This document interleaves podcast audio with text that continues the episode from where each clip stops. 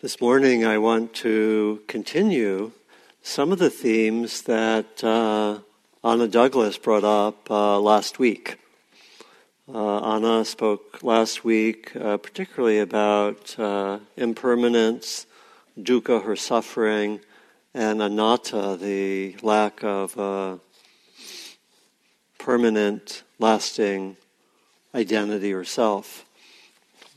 And those three areas are the areas of traditional uh, pointing towards liberating insight.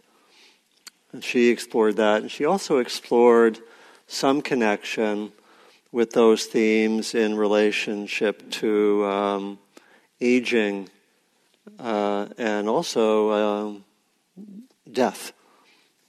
And I wanted to explore the themes of aging, but in a larger context of the stages of life, and also bring an em- emphasis on, uh, on death as well. And I want to offer seven perspectives on these themes. okay? And this is actually my first talk ever that goes into the themes of aging in a significant way. So I've never done it before. We'll see what happens. and I've given, like, I think, uh, two talks related to, to death, both, maybe, maybe two or three, both on occasions when my parents died. And I've given them uh, all here, I believe. Some of you have heard them.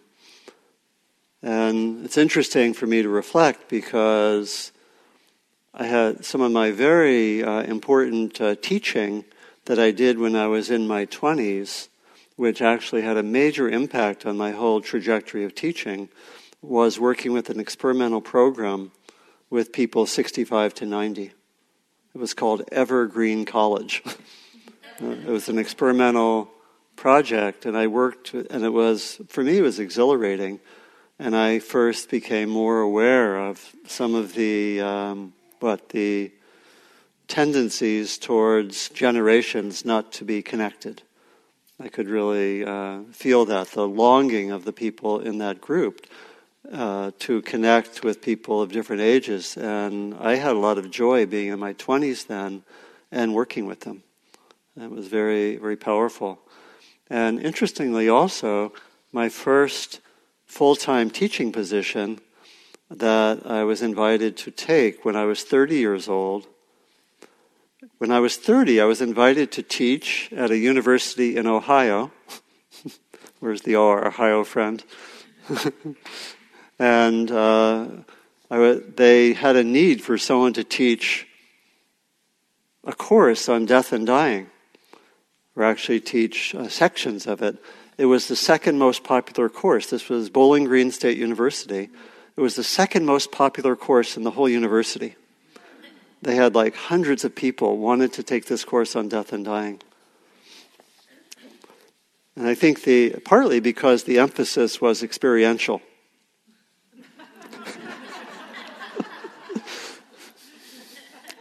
I have to clarify what that means. but it meant that we didn't primarily read books.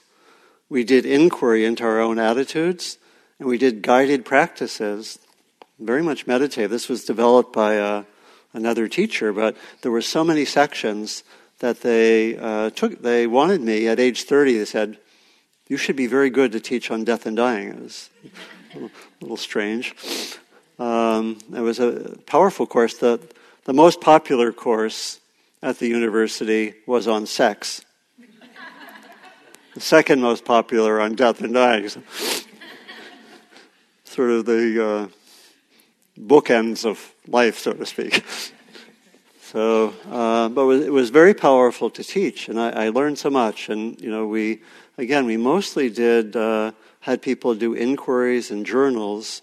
We used film a lot, and we looked at the parallels really between uh, some of the issues of death and dying and what would come up for people at any age, particularly loss, you know, which was certainly there for people who were in college, you know, that we found that the dynamics of loss and facing something difficult were not so much different whether there was the loss of a pet or the loss of a close relationship or death. The dynamics were quite similar. That was interesting. I didn't really know that before. And that made it something that we could look at and find be uh, really appropriate uh, at that age. And that's why I guess it, it stayed as this very, very popular uh, course. And so, similarly, in this uh, presentation today, I'm going to try to have our exploration really be something which can be connected with uh, really anyone at any age. I think of this area, you know, looking at loss or the stages of life or death and dying as one of the areas which can take us deeply. We call these uh, areas sometimes Dharma gates. That these are gateways which can take people into the depths. And there are many such gateways, and I think it's very wonderful to reflect that there are many uh, areas which can take ones to the depths of spiritual practice, insight, development of wisdom, compassion, love, and so forth. And I was thinking about that, that, you know, for some of us, one's uh, personal suffering is the doorway. A lot of people enter into meditation, in particular, because there's some significant degree of personal suffering, some lack of uh, resources to work with it, and then one finds the tool of meditation and the perspectives connected with it. For how many of you has that been the case? Personal suffering as a significant doorway, right? Yeah. Another doorway might be looking at uh, social suffering. You know, that, that probably was my first doorway. As a teenager, being aware of injustice and my parents being very, very active in that way. You know, I think I've mentioned sometimes my parents were, you know, with Dr. King in the 60s and were, you know, near the front of the march on Washington in 1963. And so that was from a very young age. There was sensitivity to that kind of opened things up in various ways. Uh, how many of you had, we can have multiple doorways. How many of you had awareness of injustice and social suffering be a doorway? Yeah, very much. Another doorway might be beauty. It could be the power of the mountains or the ocean or the beauty of art and music. In, um, in the ancient Western cultures, beauty was one of the three main doorways. There was the three main doorways traditionally were through wisdom, love of wisdom, through uh, living ethically and seeking justice, and then beauty. So interesting, that can be a doorway. How many of you, again, have found beauty in its different ways as a doorway to take you deeper, right? It's quite something. And as you hear these, you can say, oh, I haven't gone in that doorway recently. Time to come back, right? Yeah. What are some other doorways that you've experienced? If you can just name it in a word or two. Anyone want to name one? What? Yeah. Yeah, being, maybe being in a place, in a community, in a spiritual center, that can be a doorway. You come, you maybe you have something opens you up maybe to even come, but it takes you further, right? It takes you further. Other other doorways. Yeah. Trauma, and illness, right? Trauma and illness approached in certain ways can open one up to deep knowledge of mind and body, um, compassion, seeing a lot into one's uh, views, right? How many of us have, have again, had a doorway be trauma, illness? Yeah, wow, look at that. And how many could relate to that theme of like being part of a community as a kind of a doorway? Yeah, wow. So these are these are strong others that people that occur to you as a doorway. Yeah. Parenting, right? Parenting as a doorway. How many of you can relate to that? Yeah. It's the only one we've had chuckling about so far, but uh, can maybe look into that later. But you know, we could also say um, intimate relationships and love, right? Can be a doorway for people. How many can relate to that? Um, others, any ones I didn't mention? Just a need to find the source. Yeah, a need to find a source, some kind of deep uh, longing for whatever we call it truth, knowledge, wisdom, going deeper. This might be connected with seeking wisdom, inquiry, sometimes study, a lot of different ways. You know, how many can relate to that as a doorway to want to know what's true, right? And sometimes that can take the form more of inquiry, questioning, study. Sometimes it could take the form of the experiential inquiry of meditation. Right? So, any ones I didn't mention that occur to you? Curiosity. Yeah, curiosity could be very much connected with that. Like a deep, I mean, a deep and persistent curiosity, you know.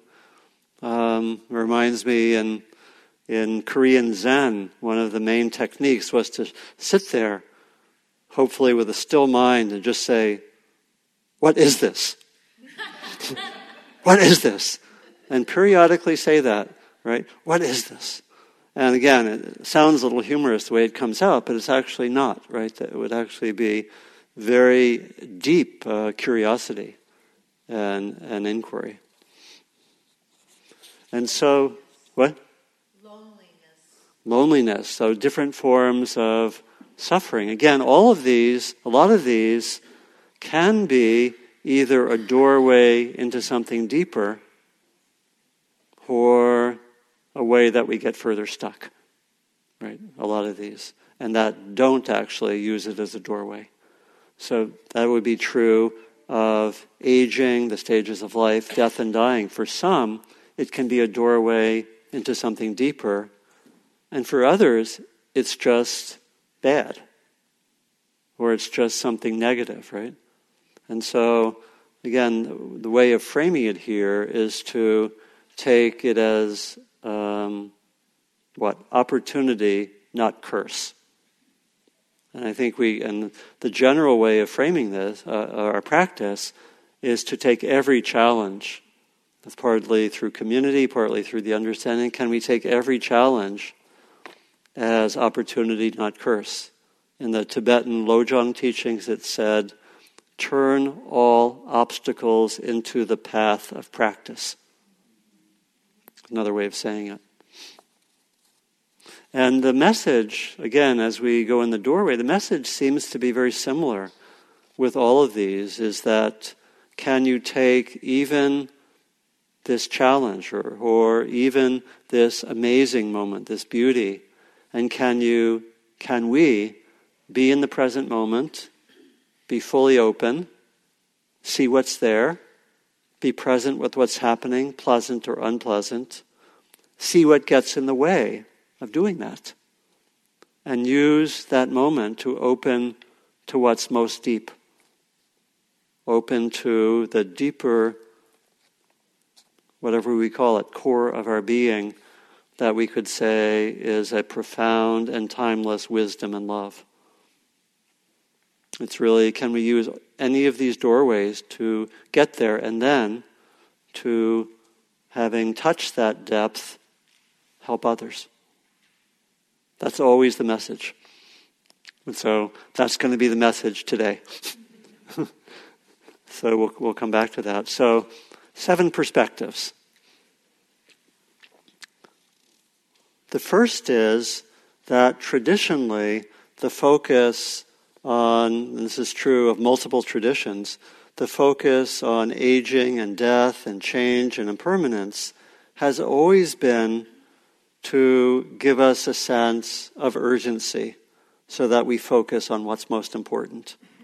That's always the reason that there's a focus. And we focus on these areas to give us some sense of urgency to look to what's most important rather than to live our lives through our habits and our conditioning.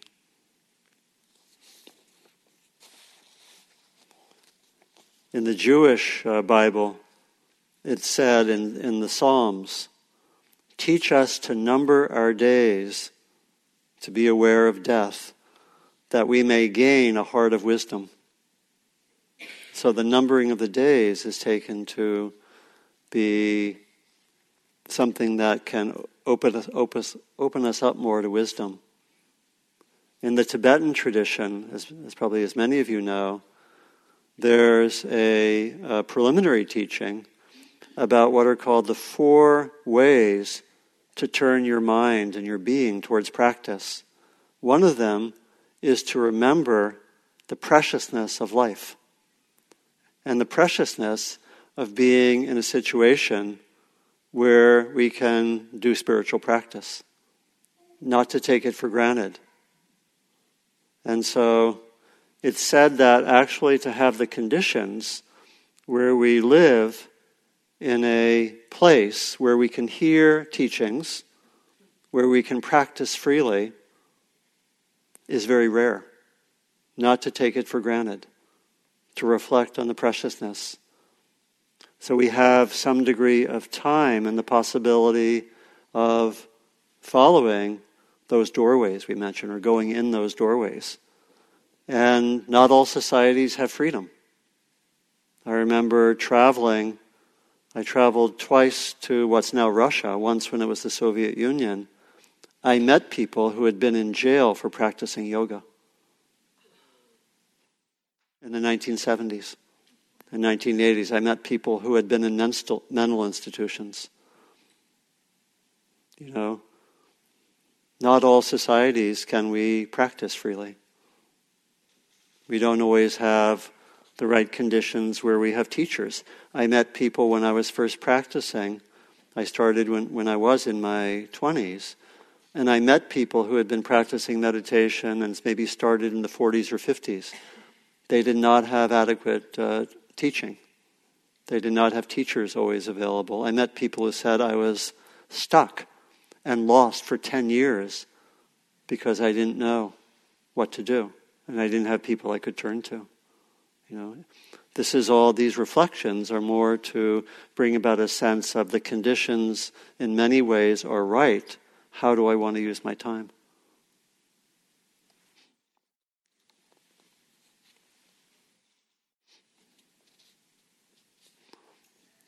One Tibetan teacher said, Life is fluttering by like the banners in the wind. What is worthwhile? And so the reflections on this are always to ask us to see whether we're living according to our deeper values and priorities. How, what am, how, how am I living? In the uh, Theravada tradition, there are lines which go, which are subjects of daily reflection. The days are relentlessly passing. How am I living? Right? So it can be a little bit It can be a little bit like that, but ultimately the purpose is to um, have us ask that question honestly. And maybe something we want to let go of something.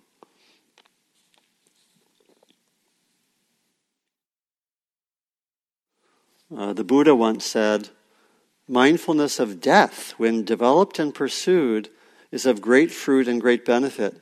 It gains a footing in the deathless has the deathless as its final end. Therefore, you should develop mindfulness of death. So he's saying that focusing on death ultimately helps one to point beyond death.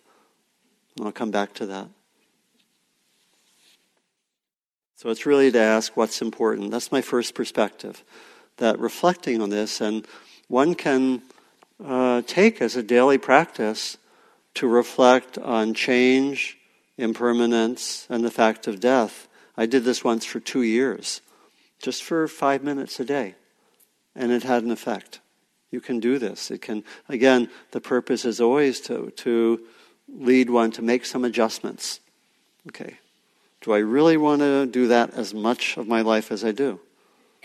You know, how, how do I want to, how do I want to live? Second perspective.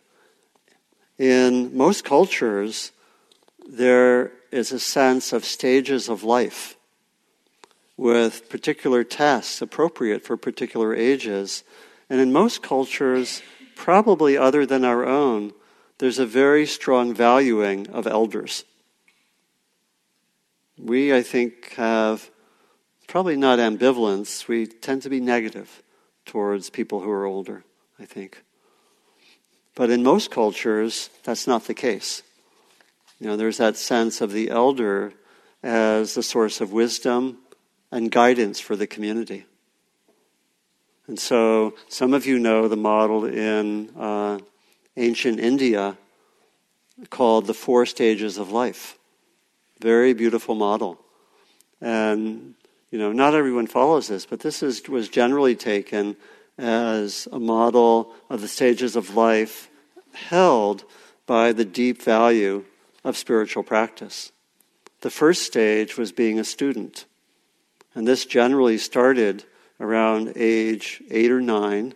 There was a kind of initiation, and then one typically spent time with a teacher, sometimes even living in the teacher's house, until about the age of 20. So he had about 12 years of being a student.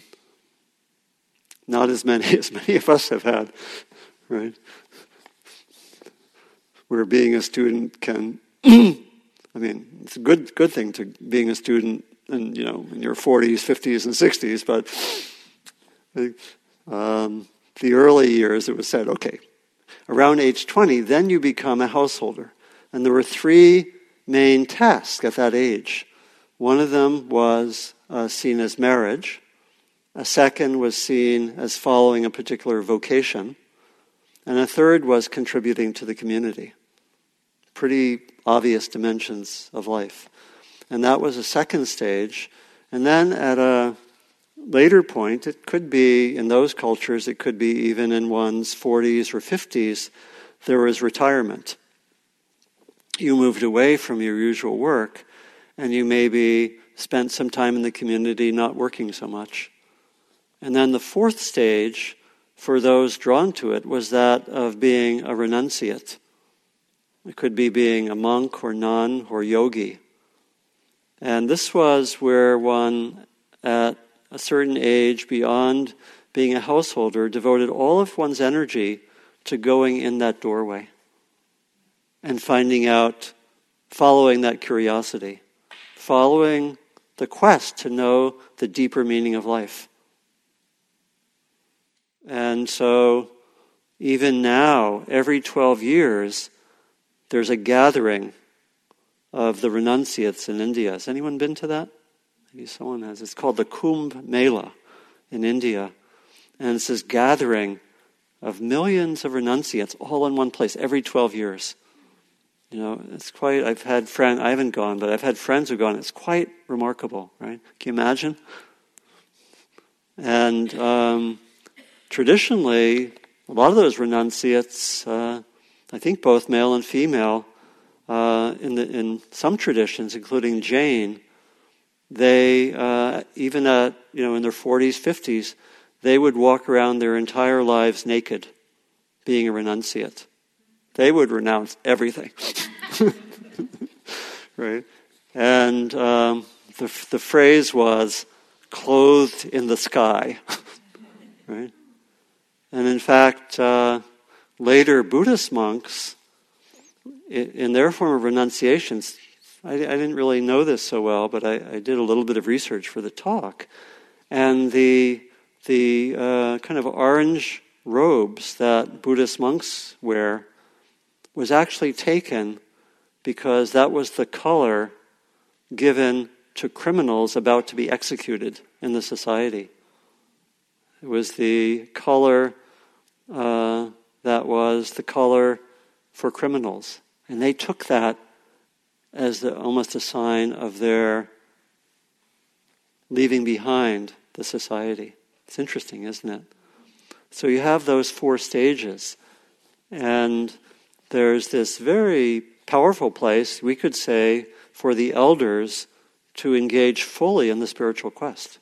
Interesting, isn't it? Of course, some people would be drawn in their 20s, right? In their young age. And for later Buddhist monks and nuns, that would often be the case. People would be called at an early age to follow that quest and have it be lifelong. You know, and then, you know, they would get to be the, uh, in their 40s, 50s, or 60s, they would become the teachers. And in fact, the lineage that's represented at Spirit Rock is called the Way of the Elders. That's what the word Theravada means. That's the lineage that Spirit Rock is connected with. It's the Way of the Elders. Interesting. And we can also think of how in indigenous culture, the elders are the sources of wisdom and guidance for the community.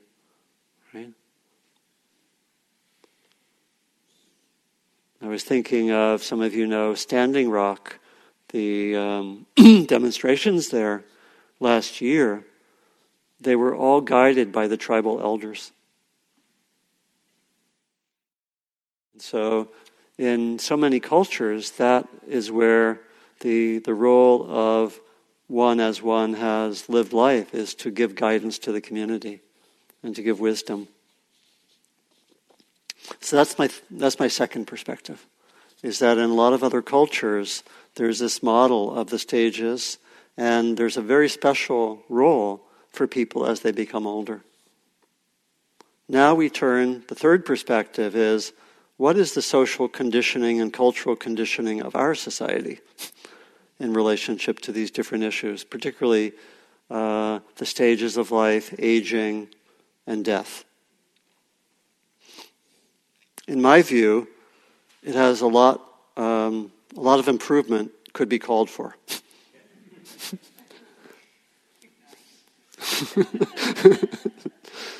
One way to say it. And that, that actually um, is, I think it's very important to look at the conditioning no matter what age one's in, because the conditioning is there for everyone. You know?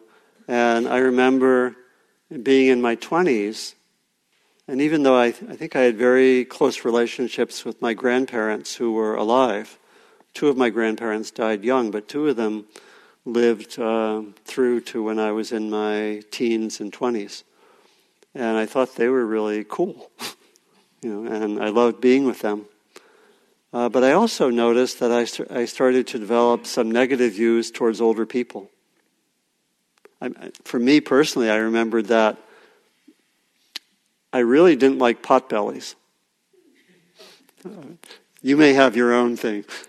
You know, as a, you know, as a 20 year old or 25 year old said, I do not want to have a potbelly when I grow older, right? And it was just, uh. and sort of negative views, right? What did I think about people? You know, was there compassion there? Was there understanding of different, you know, physiological types? No. It was just a kind of negativity. It was in my conditioning. And of course, then what happens as I get older? You can't see it so well, but I have a little bit of a pot belly. right? It's like the views which one has at 20 or 25 about people who are older, are they going to change when you get to be 50 or 60? You're going to still have the same views. And they're going to translate into negativity towards yourself. That's why it's, that's why it's important to look at the views at any age, right? They're going to turn into, and, and of course we see that a lot, right? It's going to be self judgment about oneself or lack of uh, meaning or you know, placing all of one's value on when one was physically most active or whatever. You know, it's often what we do. It's society does that a lot. And people, if they're not in a certain mode, then they get to that later age, they will devalue themselves. And that can lead to self judgment, that can lead to depression, and worse, right? you know, the, uh, you probably have seen the statistics that the highest increase in suicide in the last period of time has been white men in their 50s and 60s. A very, very rapid increase in uh, suicides in that demographic. What's it connected to? A lot of it's connected to the changes in the economy. And, you know, the general economic managers saying, uh, you know, I think we don't have to pay so much to people if they're in their 20s. And you have a lot of experience. You're 45 or 50, but I think um, bye bye. Or we'll take the jobs to the third world, right? And that's serious, right? That's, um, that's, you know, that's what happens when the bottom line predominates, right? And hook that into people's conditioning about age no coincidence that there's this vast increase in suicides. Right? Do you have a question? Or if it's a comment, maybe can you hold it till later? Yeah. A clarifying question could be okay. Okay. This is a big phenomenon. I, I've been reading this book, which is interesting, called Ending Ageism, or How Not to Shoot Old People. it's a very interesting book by Margaret uh, Morganroth uh. A lot of insights, you know. I've learned, I've learned a lot reading it. Um, but we can look, we can look into the various uh, views we have, the judgments. We don't have much sense of older people as potentially elders. You know, I think we yearn for wise elders you know, maybe particularly in this period of time, right?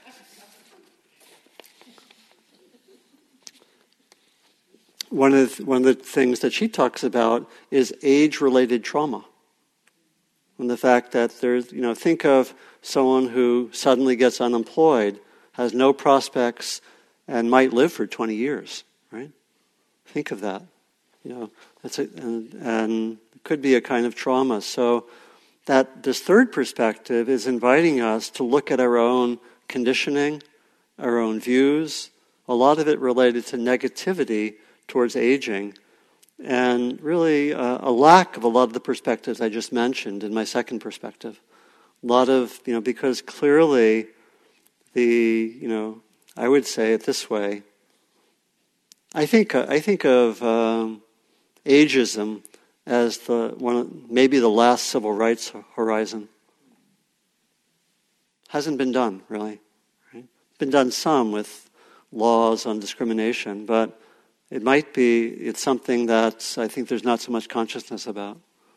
It might be something that's done. And the, the positive horizon is to ask uh, what's the possibility in our culture for seeing elders as the source of wisdom and guidance.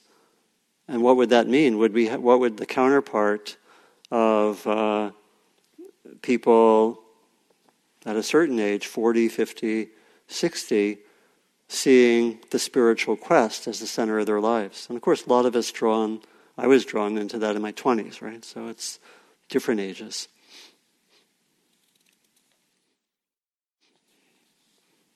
So that, that's really my fourth perspective, is that there are actually amazing possibilities to transform the culture and to see uh, what, would it, what, what would this culture look like if elders were the source of wisdom and respected. So keep that perspective. Maybe if you, I don't know, if you watch television, one of the sources, one of the places you can really see the conditioning is around ads. I don't watch television much, but sometimes I see ads, and they're generally with older people. They're making fun of them. Look at that. You know, see one's own views. See if you have the counterpart of my potbelly view. right? Uh, all of this is to avoid unnecessary suffering. That's what this is about.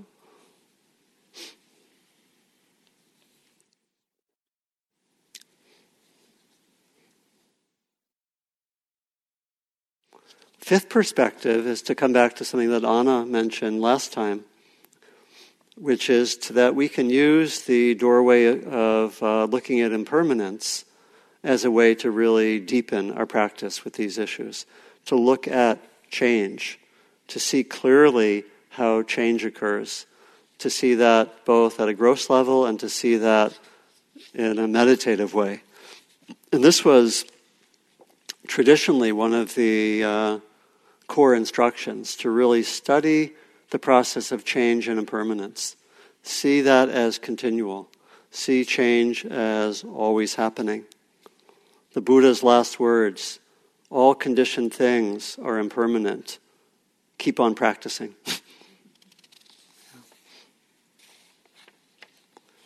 and the notion is that if we really look at impermanence enough, we won't hang on so much. We'll have a better understanding of change as occurring. And we, we've looked in some of the previous weeks and months here. I've often, quite a number of times, I've given very simple impermanence practice, which one can do.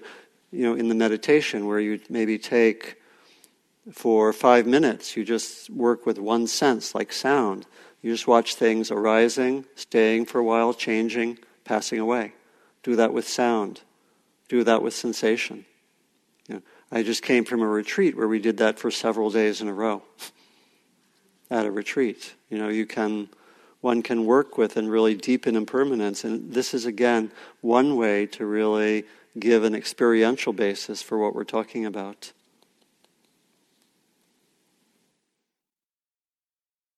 Each night we chanted uh, a chant which some of you know Anicca Vata Sankhara Upatawa Yadamino Uppajjitva Nirujjhanti Desang Upasamo Sukho. All things are impermanent, they arise and they pass away. To be in harmony with this truth brings peace. That would be a meditative uh, practice that would help one cultivate uh, this more and more, to have that sense of impermanence more and more. Uh, and a lot of our a lot of our lack of seeing of impermanence is because we live so much in a world of concepts. And if we can experientially notice change more fully, it opens us up to where we're holding on or where we're stuck. So I'm going, I notice I'm going a little more quickly through these later perspectives. So uh, the sixth perspective is about the nature of the self. You know, Stephen Levine wrote a book in the 1980s entitled Who Dies? What is the self? Who ages? Who retires? Who gets a job? These can be very uh, deep questions. And I, have looked often, and Anna looked a little bit last week, I've, we've looked often here in the last years at the question of the nature of the self and the, the core teaching from the Buddha of anatta, sometimes translated as not self. And I've tried to, rather than approach this conceptually, try to understand it more practically. And in two ways. One of them, can I notice where I seem to have uh, what I call a thick sense of self, where a sense of self gets very big, thick, where I'm reactive, maybe around my social conditioning, where I'm judgmental. And we notice that, study it, and try to release that thick sense of self. Sometimes that's where there are wounds we have, where there are wounds, we have maybe have a thick sense of self. All of the teachings are pointing to work with where there's a thick sense of self. I think we need to heal where we have wounds or where there are developmental issues. But we can also notice that thick self. I can notice my judgmental mind. I can notice my conditioning about my age, about people of a different age, about death and dying. And again, as I mentioned near the beginning, the emphasis is to see where the flow of my experience gets stuck by reactivity and concepts, and see if I can open up to the flow of experience without stopping the flow. That's a very simple way of talking about what this teaching is about. In meditation, this would mean can I be just with one thing after the other? And, I think we, many, many, if not most of it, or all of us, do this in our meditation. I can just be, oh, there is a thought going by. Oh, there's a body sensation. Oh, there's, uh, I hear something. Oh, there's a sound. Oh, there's another body sensation. Oh, I'm getting, I'm thinking about something that happened yesterday and getting a little flustered. Right? And in meditation, we try to just let the flow occur and see where we sort of resist the flow or get stuck, right? That's the essence of, of mindfulness meditation. And that's really the essence of the entire practice. In more and more parts of our lives, can I be with the flow? Notice where myself feels thick. Myself can be thick when I'm reactive, when I have very, very strong views that I get attached to when I'm not wanting, liking something that's occurring and I'm resisting it. Now, we can still, the opposite of resistance is not, you know, I'm using resistance to mean uh, being reactive. You know, something negative happens, we may want to respond to it skillfully. That's a different, different matter. And so the teachings are pointing us in a way to opening up to the flow of experience without there being some solid reference point, solid self. And when we've looked at that in the past, I've made the claim that if you actually look at what you consider your most precious experiences in life, they are of that nature. when you're most in the natural world and you feel most connected, maybe, it's when there's actually maybe not much sense of self. You feel really in the flow with the mountains and forest. When you feel most connected with another person, there may be very little sense of self. When you're with people you like the most, you feel most ease with, it's typically where there's almost no self-consciousness. You don't have to think about yourself, right? You don't have to think about I'm doing I shouldn't say that or I shouldn't do that, right? You just flow with your own being. Same thing with the artistic process, music or art. As an artist or musician, you're with the flow. Same thing in sports, right? Sports at its most developed is about this sense of flow and what they call playing in the zone. Same thing in art. An artist is just very much, has almost no sense of self. So I've made the claim that what we most value is being with that flow of experience, right? And so this is uh, that's the core training, and it also is a training that helps us to be with challenging situations, maybe some aspects of aging or even dying, increasingly without getting stuck. That's the aspiration. So we have a core practice that we can keep on doing that's beneficial at any age. Okay, the last seventh perspective. Okay? It's that of awakening.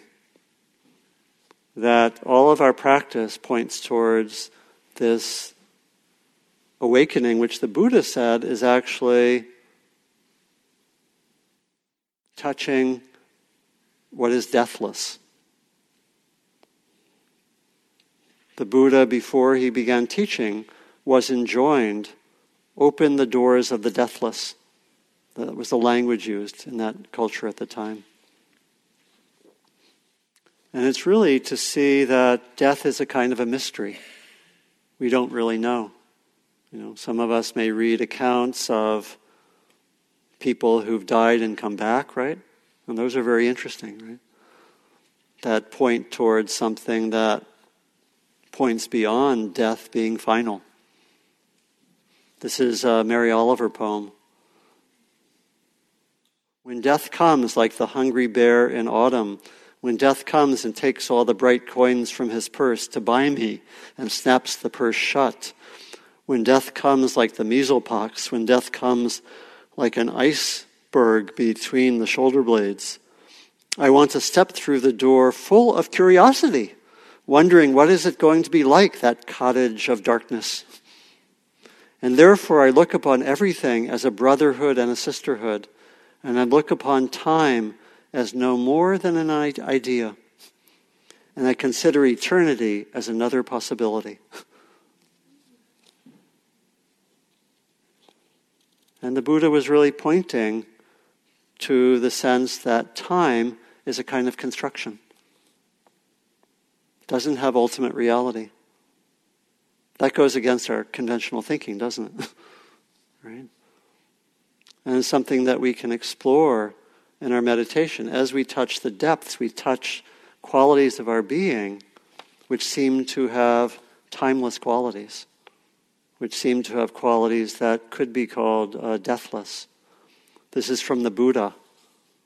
When consciousness is signless, boundless, all luminous, that's where earth, water, fire, and air find no footing. He says this is where there is the end of suffering.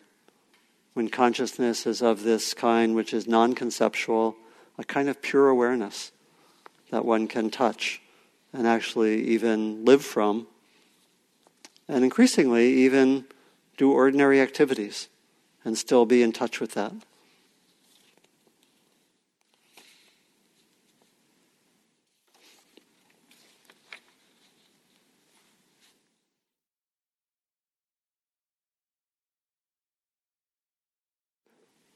This is from the Thai teacher, Ajahn Maha Bua.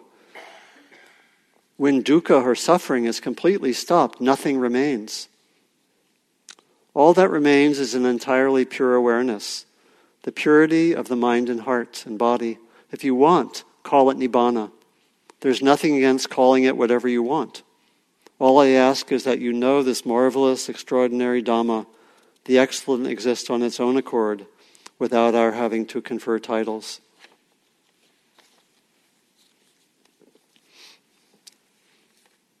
So those are, those are seven different perspectives on the stages of life, the phenomena of aging, and the nature of death.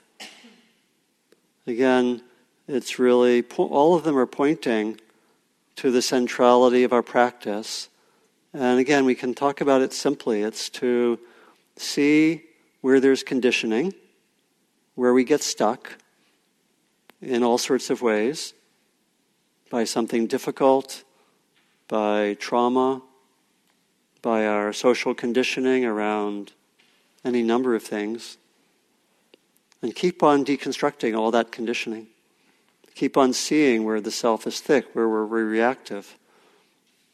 You know, again, I often like to say we should put in our publicity come, study all the places you get stuck. study all your neuroses. Study your reactivity and have fun doing it.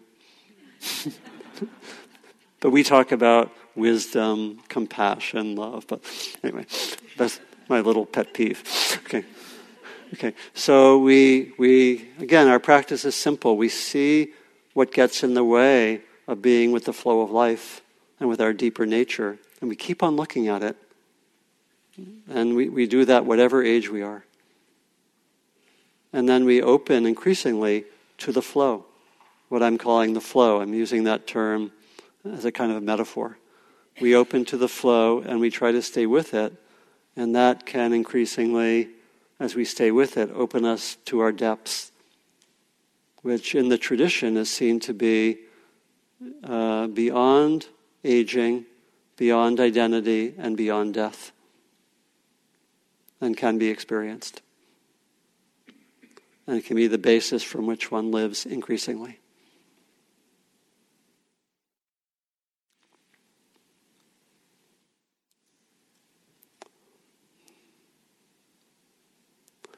Thank you for your kind attention. And we have some time now, and we, we use microphones again. So wait for the microphone. We had uh, you had a, your your point earlier, so why don't we let you start?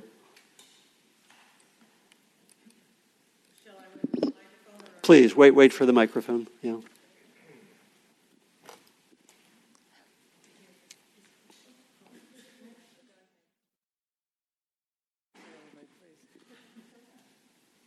Is that on? Yeah. Um, while you were talking about uh, reverence for the elders, I was thinking um, about how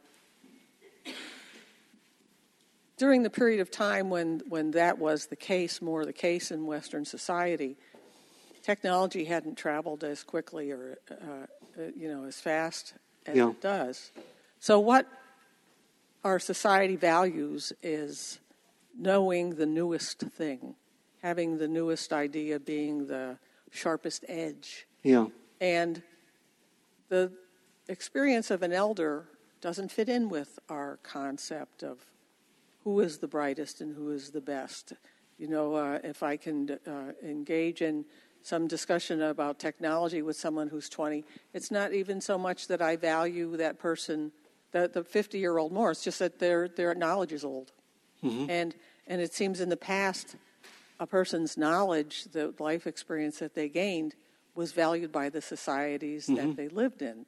So as we become increasingly more engaged in technology, we become more engaged in what our brains know and not what our hearts know.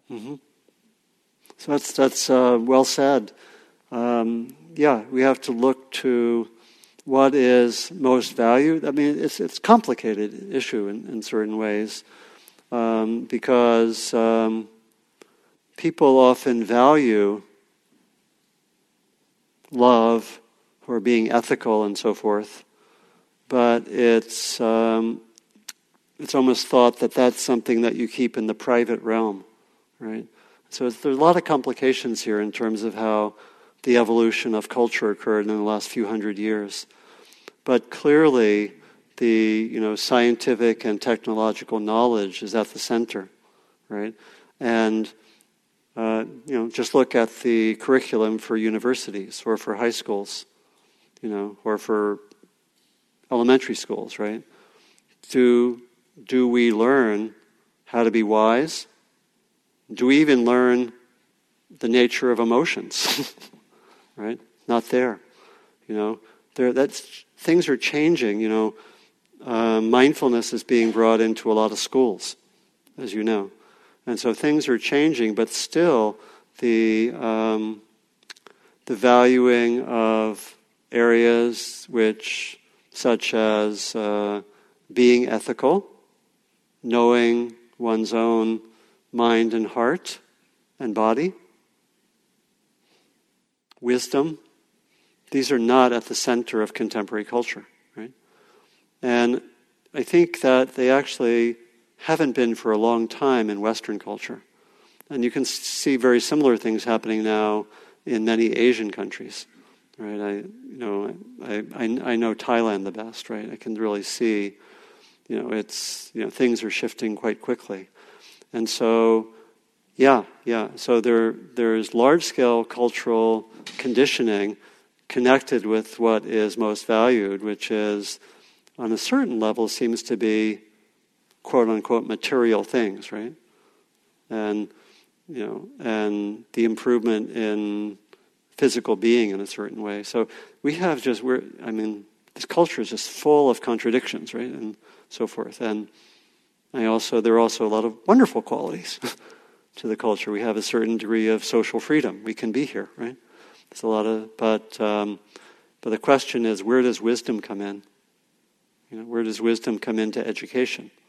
When do children learn uh, wisdom? Who do they learn it from? Even learning something, even learning to be ethical. So that's a big area, right? But it's, uh, yeah, it's not. Uh, so that's why I think that if we actually look in the directions that I've been pointing to and ask, uh, could there be real changes such that uh, we value elders and we value wisdom more generally? How would society change? Maybe some of you feel called to help that process? That's the vision, right? So, other reflections, yeah. Okay. Um, I really like what you said about civil rights for the elderly. Yeah. I think that, um, you know, these are people that people whistle stop go in and they see the true nature of what's happening with people in their little apartments who don't have anybody. They're bringing food to them, and we're having Yeah. cutbacks Yeah. on that. So these are people that can't go to San Francisco or any big city and really protest. They're vulnerable. And what you don't see, you don't know. And that brings up the issue of, you know, people very lightly say, oh, yeah, I'll be your representative as you get older. And I think they have no clue as young people hmm what they're getting into or what they have to face. So they don't even understand the process of being elderly, yet they've taken this responsibility on. Right. And with their overwhelmingness, I think that's where some of the um, um kind of abuse can happen, Yeah. you know, or neglect. Yeah, it's not. I, I like what you said, and it's really a question of you know you think of indigenous cultures, everyone's living together. They really they know all the life stages, right? That's increasingly less the case, right?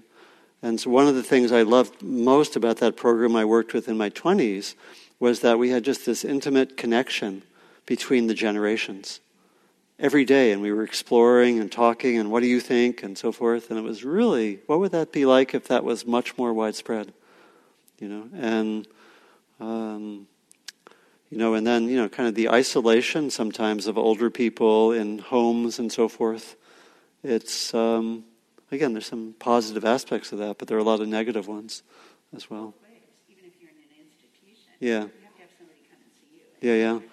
But I think I was I was particularly taking your, your point about people not really knowing, right? Yeah. Thank you. Please. So we had, I think we had uh, yeah we want to have you be why don't you why don't you go next and then and then right after that yeah Thank you for your talk. It was very clear.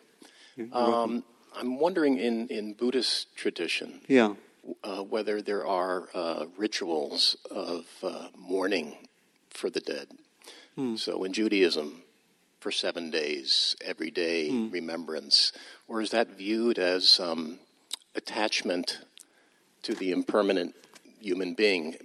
The counter is it's it's a true loss. Yeah. Yeah, yeah. Um, something I don't know deeply, but I, I have you know some information. Um,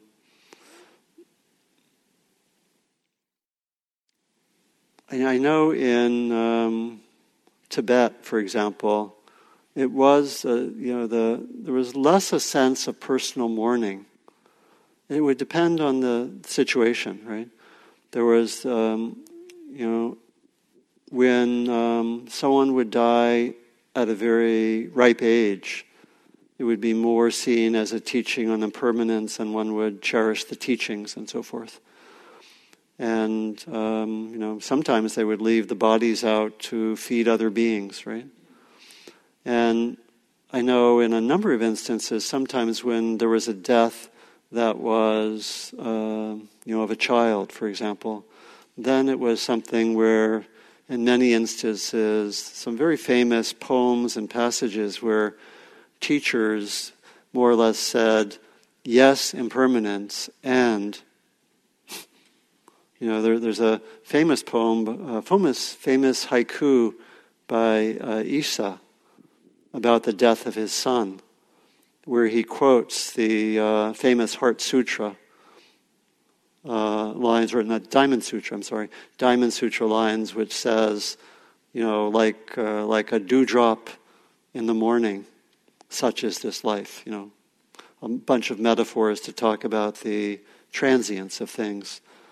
And, and Issa writes a haiku after his son dies and says, This is but a dewdrop world and yet. And that's the invitation to really to compassion and, and, and some degree of mourning, I think. So you find that at different times. So yeah, there, there, there, I think there are books that probably could give more information. That's what comes to me now. Yeah, thank you. Maybe last one. Oh, yeah, I was. I may have mentioned this another time, but uh, my kids are in public school in Yeah. Corte Madera, and they're part of the Mindfulness Schools Yeah. organization. And it's interesting to see them come home and teach me things. And I'm Yeah. not, you know, I teach them things at home, but some of the stuff is coming from the teachers Yeah. themselves. That's great. Yeah, yeah. There's so much room for um, shifting things, right? You know, and personally, I've been very interested. You know, being uh, a teacher and being interested in sort of visions of education. It's um, could be really amazing, and, and things are happening. You know, I I go everywhere to Louis every year to Louisville, Kentucky. You might not think of it, but one of the most uh, highly developed implementations of mindfulness in the school system is happening in Kentucky. As I understand it, the entire public school system has the mandate to bring mindfulness into the curriculum. It's quite, it's quite extraordinary. More than San Francisco Bay Area, right? Louisville, Kentucky, yeah. So things are possible and things are happening, and may we be um, see where we're called to really help. Because again, there's the you know the essence of the practice is go deeply in oneself, see what gets in the way of your mindfulness, your compassion, your awakening. Go deeply, open up to the depths, and then help others at whatever level that's you you know you're called. So that's that's the very simple expression of the core of this practice. So let's um, offer the benefits of our morning together to ourselves, to all of those in our circles. And then beyond our own circles, offer the benefits of our practice, of our time together, for the benefit of all beings for the development, healing, transformation, and freedom of all beings, which includes us, and that we include ourselves in that, that wish.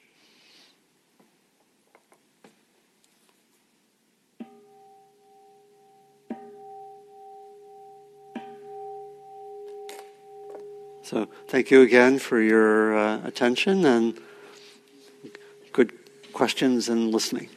Thank you.